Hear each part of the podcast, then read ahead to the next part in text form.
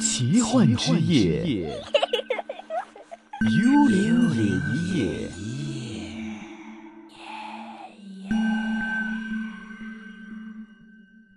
来到我们今天的幽灵夜夜环节啊，今天我们是继续请来了茅山派的卢法辉卢师傅，您好。你好，對各位觀眾，唔係各位聽眾，你好。 OK，那上个星期呢，我们就是请来了卢师傅呢，跟我们说了一下他自己学艺的一些过程哈、有四位师傅这么多，那每一位师傅呢，卢师傅总结一个字就是缘，就是有缘分才会有这样的一段师徒缘。那到现在为止，其实也从事这一行有三十多年的事情了。我们就说呢，我们很期待的就是一些好像像影视剧里面一样，就是捉僵尸啦、啊捉鬼啦、贴符啦这样精彩的故事。那但是我想问问，事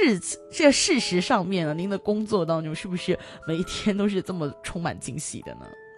係啊，因為好多時咧，突然之間咧有啲突發嘅，嗯啊哼、誒估唔到嘅，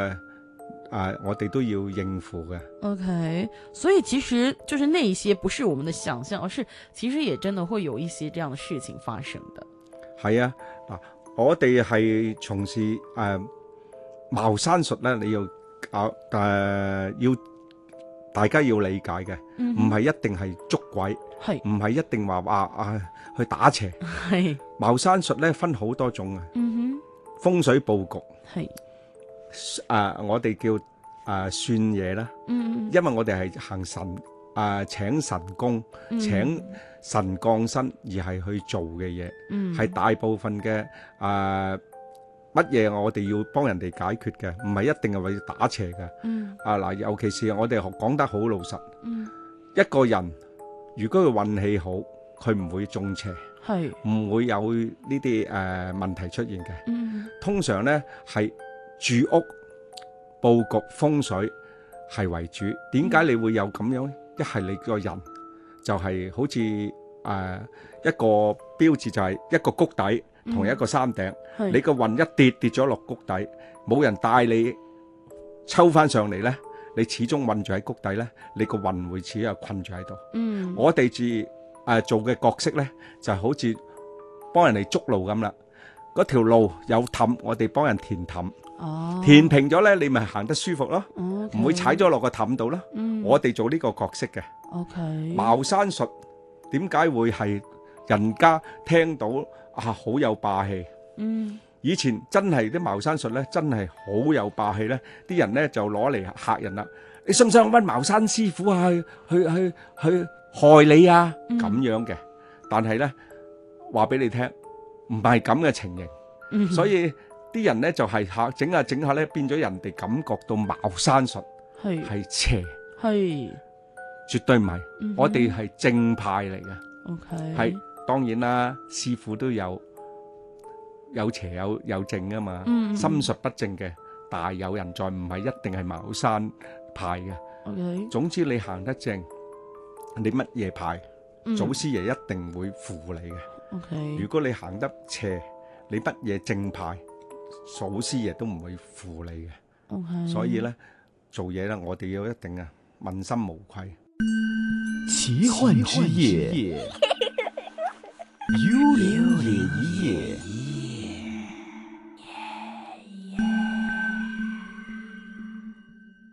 那所以其实就是呃最重要的一个目的，我们可能就是说的捉鬼啊、驱邪啊那些，可能已经就是很后面的事情了。就最开始，如果一个人他开始遇到有问题的话，都还是以一个就是帮佢铺路啊，再帮下佢，就这样的一个方式去处理事情的。係，我哋可以攞呢個嚟比例啦。嗯一條路唔如果唔平嘅，你行路你咪係好小心啊，有時又屈到啊跌親啊，就係、好似我哋人生咁樣。嗯你鋪好條路，有人帶你過嚟呢條路呢，你係咪平步青雲呢？嗯，好簡單，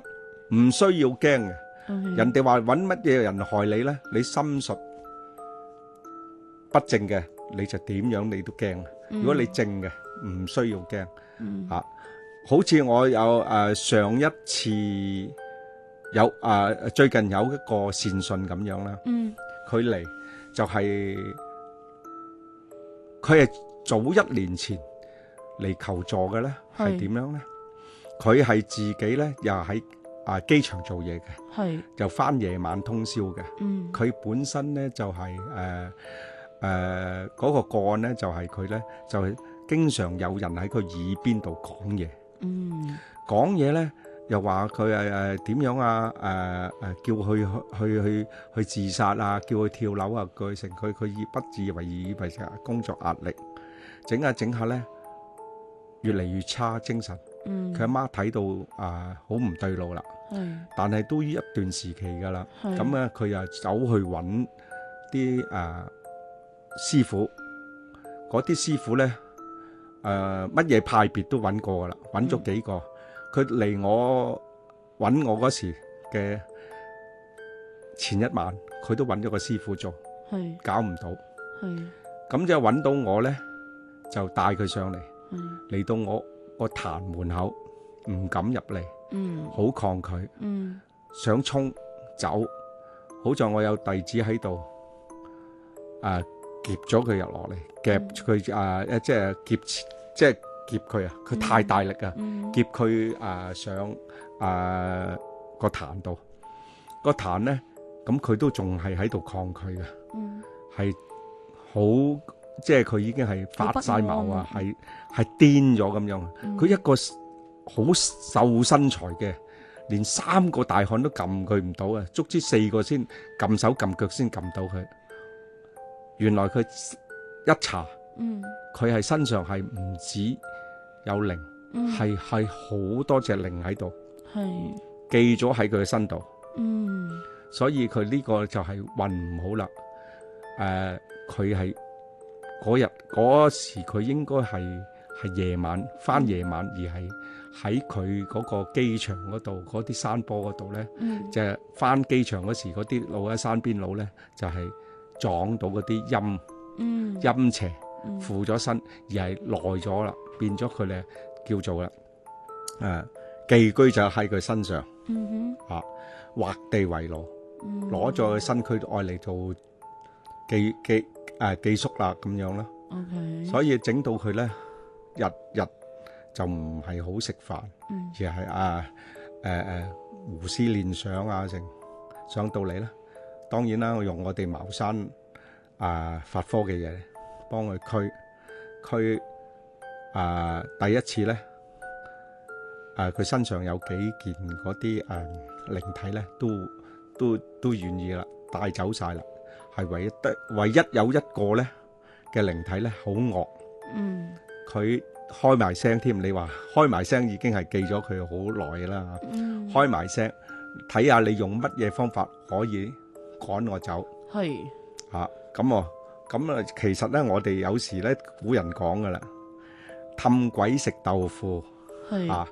或者原來鬼都唔耐性嘅，嗯，因為我哋用嗰個方法咧，就擺佢喺壇，坐喺度，係，由佢擺，擺到嘅咧，佢自己唔冇耐性，而係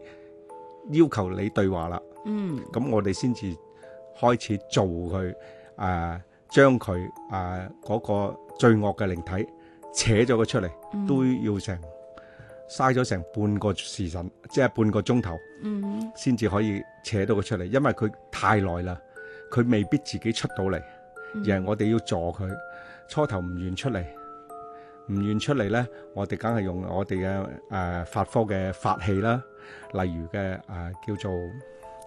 劍啦、桃木劍啦。嗯，所謂你哋都成日聽嘅啦，桃木劍啦，或者係用啊嗯我哋嘅法器啊嚟扯佢啦，誒、足之就係攞咗佢出嚟啊啦，嗯，攞咗出嚟咧，我哋當然啦，攞咗佢出嚟就誒、啊要將嗰個事主就係、我哋叫做封身啦，嗯，將佢個身上咧就係、保護啦，落咗我哋嘅法門嘅嘢保護佢，而係再啊俾啲啊符水佢翻去清心，清咗個身，飲翻就保障咗佢。咁啊，第日清醒咧，嗰晚當然好好瞓嘅，第日清醒咧佢係好舒服噶啦。啊，如是者佢初頭一兩個月嘅，我哋初一十五拜神都有嚟飲符水嘅，就補充翻身體。跟住一年到啦，佢就冇嚟啦，冇嚟我哋都唔會話叫人哋喂特登嚟啦。嗯佢冇嚟真係好翻㗎啦，係好翻真係好翻咗。係但係上兩個禮拜到啦，嗯佢就佢阿媽又打電話嚟，又話佢發作，我冇可能嘅喎。咁啊嗯，跟住呢，誒、叫佢帶佢上嚟。今次佢會上嚟，因為佢知道咗有咗經驗啦，嗯就即刻嚟。係都係有人喺佢耳邊喺度講嘢。係咁跟住我一冇理由噶，跟住喺祖師爺壇前問點解會咁樣。係原來呢，佢就跟咗佢啲朋友學一個叫做讀心術。早排呢，好興咩讀心術嘅嗰啲咁嘅片 Ừ, 片集啊，嗯讀心術你學，咁啊將佢自己嘅嘅嘅心靈啊，或者係咩呢，就個個個軀體啦打開咗，即係好似打開道門啦，引啲賊入嚟啊，引啲啊，就係咁樣嚟。啊，而係 à, OK 引咗呢啲嘢入嚟，又喺度。你唔如果你唔自己唔打開門咧，冇呢啲嘢發生嘅。嗯嗯嚇咁咧，再有呢啲咁嘅嘢。 OK 咁跟住之後咧，咁第二次梗係當然好啊，佢好快就清咗佢啦。嗯所以咧，我就話俾佢聽，你唔可以咁樣嘅。嗯你唔唔好跟一啲朋友，你冇冇誒名師指點，冇人真係正途嚟嘅教你嘅，嗯你學邪咗咧，你就好易走火入魔。ừ, 嗯但係現現在時勢咧，好多呢啲誒時下青年咧，就話喺上網啊，學到乜嘢啊，就係、自己學，自學係真係唔得㗎。嗯你冇師傅指引，同埋咧就好多呢啲嘢，搞到咧你陰邪嗯上咗身，你唔知道，嗯自己自以為是話咋，自己可以收收圍到嘅，嗯咁你就錯啦。 OK 就係我喺呢度真係都係話俾你聽，時下青年千祈唔好咁樣，嗯唔好貪，哎呀上網乜嘢都學到啊，好多嘢一定要出師名名師指點你知啊，可以做。奇幻之夜，幽灵夜。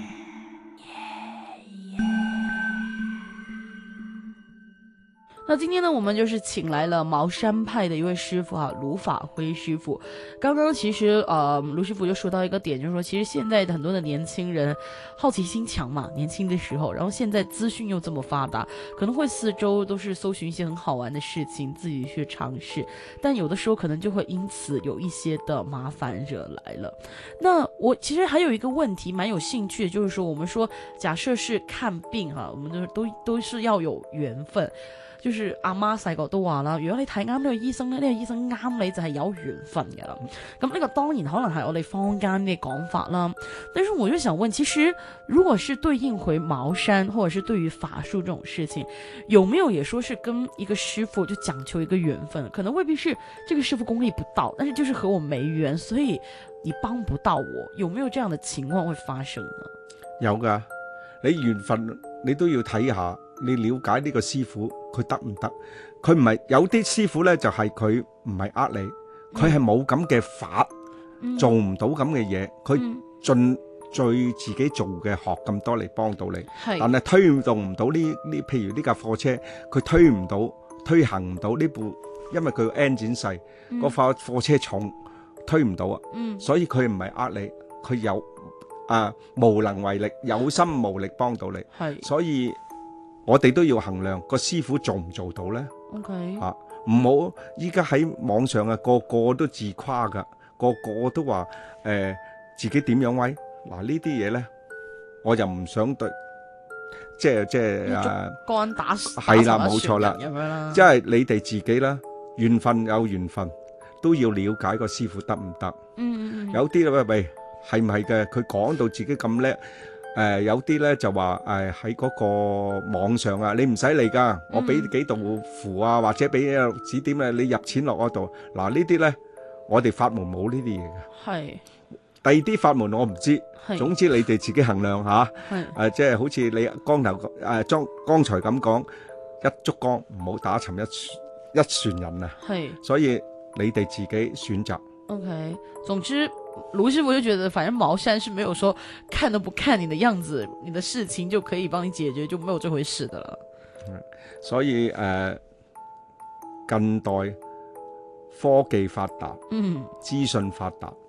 誒乜嘢你哋都要自己去諗，唔嗯，好話喺嗰個網度講到自吹自擂啊，天下無敵嘅，冇無敵嘅，嗯啊學到老換到老，神功嘅嘢我哋對得住良心，對對自己嘅法門有信心，做得到嘅嘢就做。我仲有一樣嘢呢，就係、我個人嘅感受呢。係每一次嚟嘅善信求助者，好似上天祖師爺安排你嘅，嗯你做得到呢，佢就會安排到俾你嘅， ，OK，咁樣嘅嗯啊，哼，所以呢，誒、我哋呢就誒、希望呢盡一能用到自己嘅法門去救到人，幫到人，嗯我哋好開心。奇幻之夜，幽灵夜。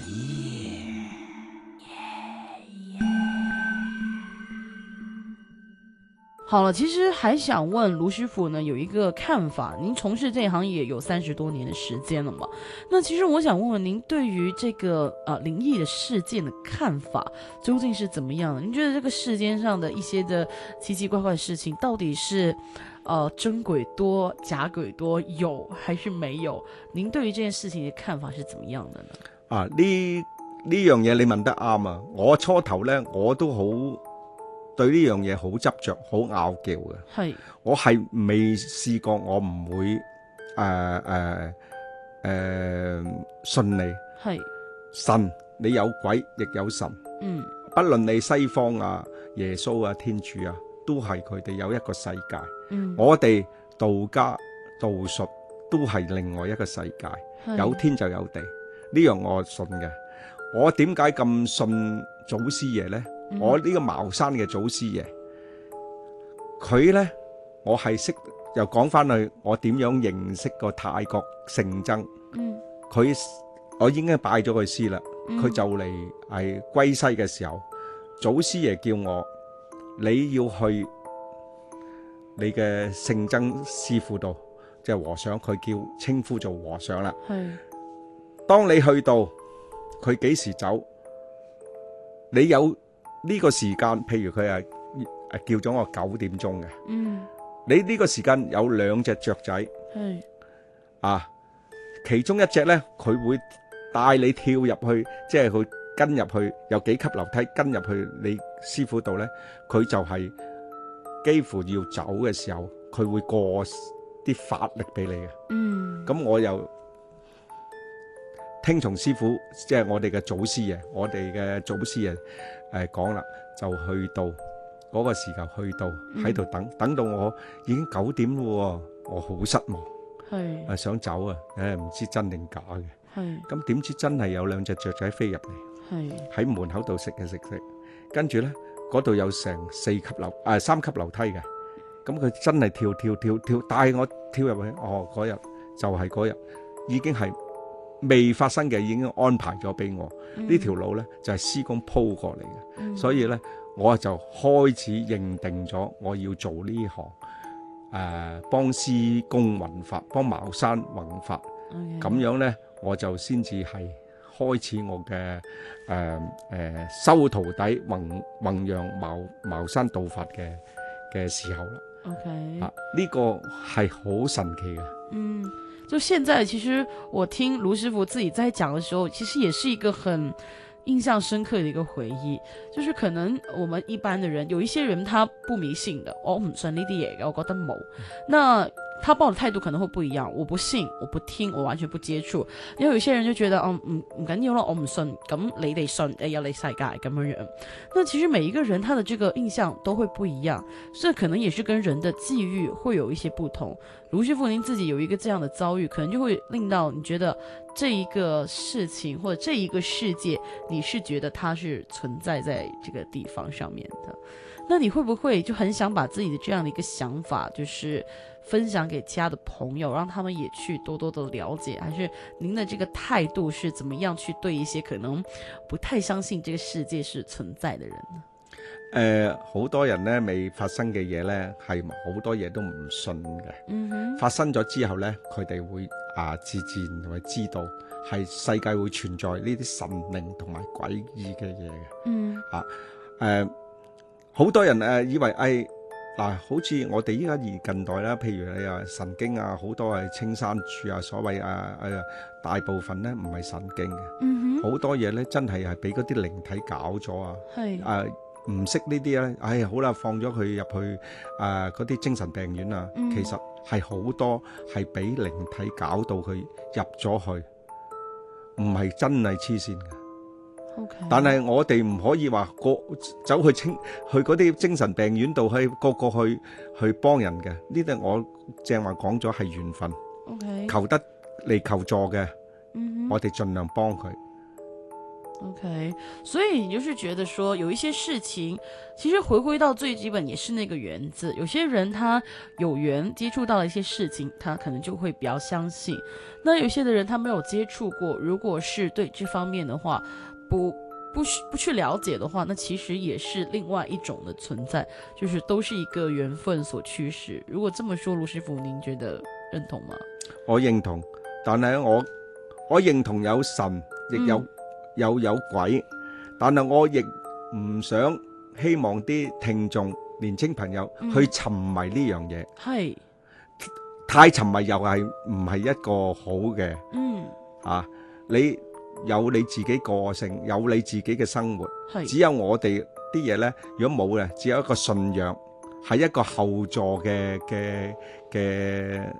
能力嚟，係助自己嘅誒嗰個成長啊，嗨，即係有嗰個信仰呢，係比較好啲，嗯唔好下下哎呀，我今日着咩衫，我要啊、出街，我要幾時出街嗰啲太過迷信嘅，千祈唔好做。 OK，